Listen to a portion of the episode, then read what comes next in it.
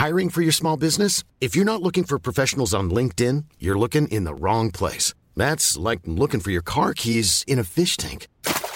LinkedIn helps you hire professionals you can't find anywhere else, even those who aren't actively searching for a new job but might be open to the perfect role. In a given month, over 70% of LinkedIn users don't even visit other leading job sites. So start looking in the right place. With LinkedIn, you can hire professionals like a professional. Post your free job on linkedin.com slash people today. Hi, I'm Kylie Merritt, the founder of AusBiz. Our goal at AusBiz is to provide you with news and information you can use to make better investment decisions, whether it's live, on demand, in the newsletter, or a podcast like the COB. We make it available at no cost to you. The bigger our audience, the more we can invest in great content. So I have a favour to ask. If you could take a minute to leave a review of the COB in the Apple Podcast app, it'll help us grow. And of course, don't forget to catch up with all the best interviews each day at ausbiz.com.au. Thanks for listening. From Barangaroo Studios, the AusBiz COB is the key stuff you need to know about the day in business and finance. Well, hello, hello. It is the 20th of April 2021. This is the COB. I'm Nadine Blayney, and at Beecher, we meet again. We sure do. Well, over less than ideal circumstances, with the market down nearly 1% today, there's a few nuggets in there, but by and large, it was a money off the table day. It sure was. And it was sort of agnostic when it came to sectors overall. I mean, the banks, the miners, save for Fortescue, Mineral Resources, the healthcare space, generally speaking, even Afterpay that came out with the, well, with some called a bumper update, talk of a U.S. listing, still down by about 1%. So I guess last week when we were talking about these record highs, it still was on pretty low volume. I mean, obviously you take a record high when you are given one, but I think the conviction at the moment is still pretty low. And it is true uh, that it was a soft day, not only here in Australia, but right around the Asian region. So if misery loves company, at least we know that we're not alone. And um, yeah, if you take a look at some of the the moves, we saw the Australian dollar climbing uh, the RBA minutes making a passing reference, I guess you could say, to tapering. I was, I guess it's hard to get something out of nothing, but there seemed to be an idea that they're a little bit more upbeat. And the one point that a couple of the analysts said out there was the fact that previously they expected the economy economy to be back at pre COVID levels in June. And today they said it could reach that point in March. So they've brought forward that uh, timetable for the economy to be back to pre COVID levels. So, in terms of new information, it was thin on the ground, but that seemed to be something that got pulled out today and gave the Aussie dollar a tiny bit of puff of tailwind. It was thin on the ground in terms of economic data. I mean, we get the weekly consumer confidence read from ANZ tonight, pretty thin on the ground as far as data. It was pretty thin on the ground last night. It just feels as if we're in a bit of a holding pattern. Um, if we're looking for something that could be a driver tonight, you've got to think U.S. earnings could. Oh, it's uh, what do you say? 160 companies reporting tonight or something. But let's be honest, everyone wants to know about Netflix. We all know they've had a uh, they've been a pure beneficiary of COVID, let's face it. But uh, as we all know, it's about the outlook. So I think we'll be wondering if they can keep that momentum uh, over the coming year. As far as company moves today, we saw Challenger really getting hit hard. It's revised its full year profit forecast to the bottom end of the target band. Nobody likes to see that. Share price down more than 10% following that third quarter update. On the winning side today, because let's not be too negative, at De Grey's Mining, we just chatted with Henry Jennings from we did. today. That's his buy. Cooper Energy also doing well, up by close to four, 4.4%. If you're looking for buys, look no further than Jun Bei Liu. We were a bit She negative. had three of them. Yeah, she, she, had, three, buys. Um, put a smile on your dial. She's got a great smile as well. If you would like to know what companies are making her smile, you can uh, just click on the show notes. Um, Bitcoin, all the rage. I said today on air, I was just whizzed by a bus uh, stop on my way in that had yet another Bitcoin, you know, ad on it. Not the same ones that were all over Sydney. It seemed like before, about a month ago, but a new one. So ringing the bell there. Yeah, I thought it was ironic that most of us in the market think when the retail investor is in, that's the top. But the sign on the bus I saw was if Bitcoin is here, it's a sign of a, of another leg higher.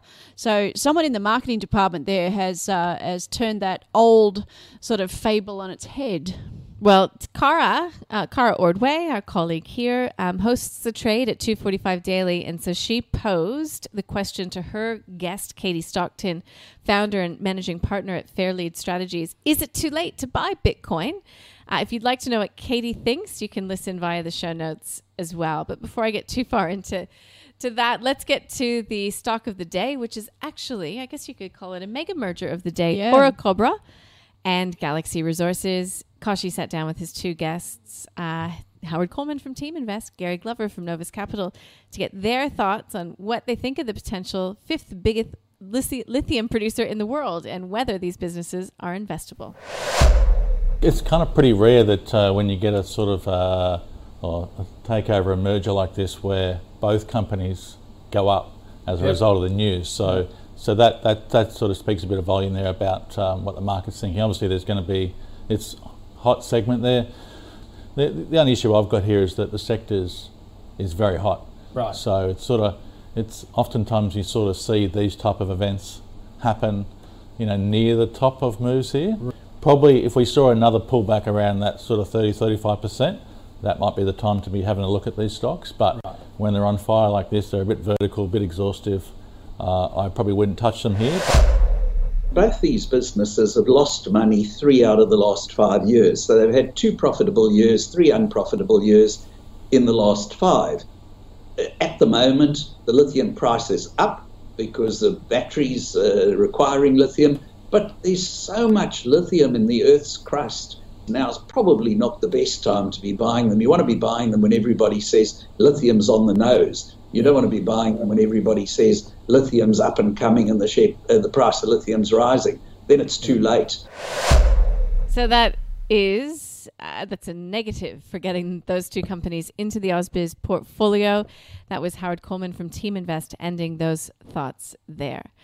So, as I mentioned, there's really not a lot to write home about on the economic agenda. U.S. earnings in focus. Retail sales tomorrow perks you up a little bit, Annette. It it does. February was lockdown impacted, so we had a negative for February. So just returning from out of lockdown is enough to give you uh, a tailwind. And plus, we also know that uh, a couple of the afterpay type who were reporting in saying they had a bumper first quarter. So that sort of gives you a, a hint that uh, the broader population was outspending as well. We all know employment has been through the roof in recent months, so newly employed people might be out buying a new suit or something before they start their jobs. It's really hard to see uh, a negative on retail sales at this exact point in time, uh, unless we have another lockdown, and let's hope that doesn't happen. Certainly not. So, blackout in the US ahead of the next uh, Fed meeting. So, that will keep things quite quiet on the echo front really throughout the remainder of the week. Um, do note, just as we as we record the podcast, Westpac is the latest bank to add its voice to the chorus of house price forecasts.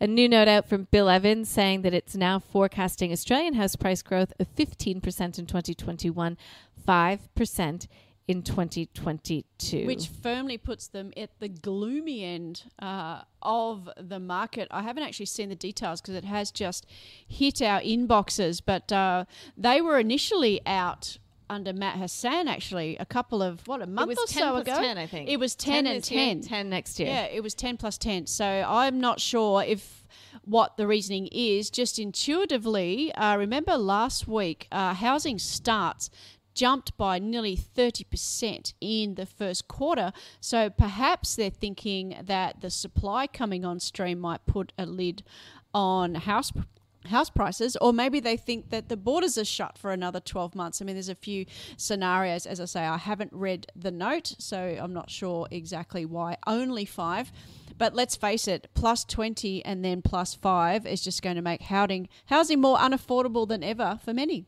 Yeah, I've clicked on the link to read the full report, but I think I will do it a disservice if I try to do it live as this podcast is recording post market close today. So I will say that Westpac saying the 20% uh, limit over 2021 and 2022, which is what it's sticking with essentially, reflects two key views that deteriorating affordability will become a more binding constraint for owner occupiers as prices rise. That makes sense. Mm-hmm. And that regulators will intervene in the market in 2022 as investor activity lifts and credit growth reaches uncomfortable levels. So there you go. Okay. Well, the data at the moment doesn't support that, but uh, keeping in mind that uh, we saw one investor pick up um, in housing finance, so we will be watching that sort of mm-hmm. monthly data very closely going forward. Yeah. So if net net, it's still calling for that twenty percent house price rise. They've just, just brought it forward. They've brought it forward, and then talking about that dramatically slowing momentum coming through in 2022. Okay, that's fodder for tomorrow. Annette, also tomorrow we've got another great day of guests lined up. I'll just run you through a couple. I always feel bad because I pick these randomly. It's no reflection of, of it's quality or no, no, it's not the person. it's just me doing it on the fly. Uh, Kenny Polcari will join us from State Slate Stone. Gavin Wendt from Mine Life Report will join us at 9.15. So we'll be talking iron ore and where to from here. You'll be chatting with the Kook. I am bringing in the kook. There's always lots to talk about. Budget is looming. We're getting some more questions and discussion mm. from of our uh, from our guests here. So certainly something that we can chew on tomorrow. Jarrod Kerr, chief economist at Kiwi Bank, always enjoyed chatting yep. with him. And uh, Kiwi CPI is tomorrow. The Kiwi CPI, yeah, and then we'll continue the conversation about the travel bubble. Bit of a hiccup today with that um, border worker, yeah, frontline worker, um, frontline worker. Positive. Yeah, he was. Uh, tasked with uh, cleaning a plane that turned out to have a contaminant. But uh, the Prime Minister, Jacinda Ardern, does not appear to be concerned because he's been vaccinated. Mm-hmm. But it mm-hmm. does raise the question of, well, do you still get COVID even though you've been vaccinated? Uh, I'm not sure. well, my take on this is look, I'm not being doomsday about travel, but I think it, it's it's good. You know, I hope the person's health outcomes are positive, but it's good to get that conversation going we're not going to be able to open any border mm. without having some reckoning in terms of COVID. Now, the vaccine part will be key if this person doesn't suffer because they've been vaccinated. Mm. Yes, questions about the efficacy of vaccines in preventing getting COVID. But again, you know, we, we need to be having these conversations. We do. We need to be operational with a handful of manageable cases mm-hmm. because that is what will happen when you open borders. COVID's not going anywhere. Okay, um, on a bit of a lighter note, we'll finish the day tomorrow with Ben Clark. He's PM at TMS Capital. He'll be giving us, well, maybe a buy, hold, maybe it'll be a buy, buy, buy from Ben. You never know. Well, after a couple of down days, something might be looking juicy. we'll, we'll find out tomorrow. all right. Um, look, that was a good day, Annette. Thank you. And uh, thank you all for listening. And uh, we look forward to catching up tomorrow. See you Wednesday.